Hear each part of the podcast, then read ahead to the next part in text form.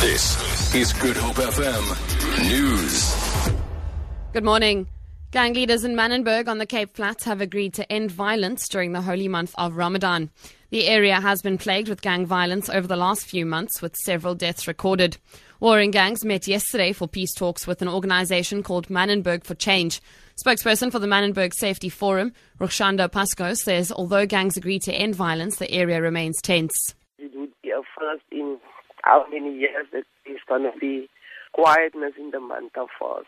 So we welcome such a decision taken. It's not something that we say it won't happen. Everybody's on the edge waiting for that moment because by being so used to the shooting this time of the year and shooting starts in the fall.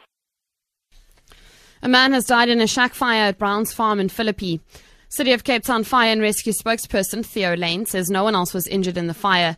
Layne says the cause of the fire is unknown.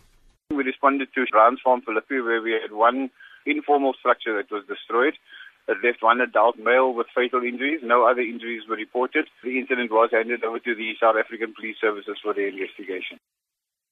Two more people have died on Western Cape roads, bringing the death toll this weekend to 11. In the latest incident this morning, two people were killed and one injured in a collision between a truck and a bakkie on Old Faure Road outside Cape Town. When paramedics arrived on the scene, they found the bakkie wedged under the front of the truck.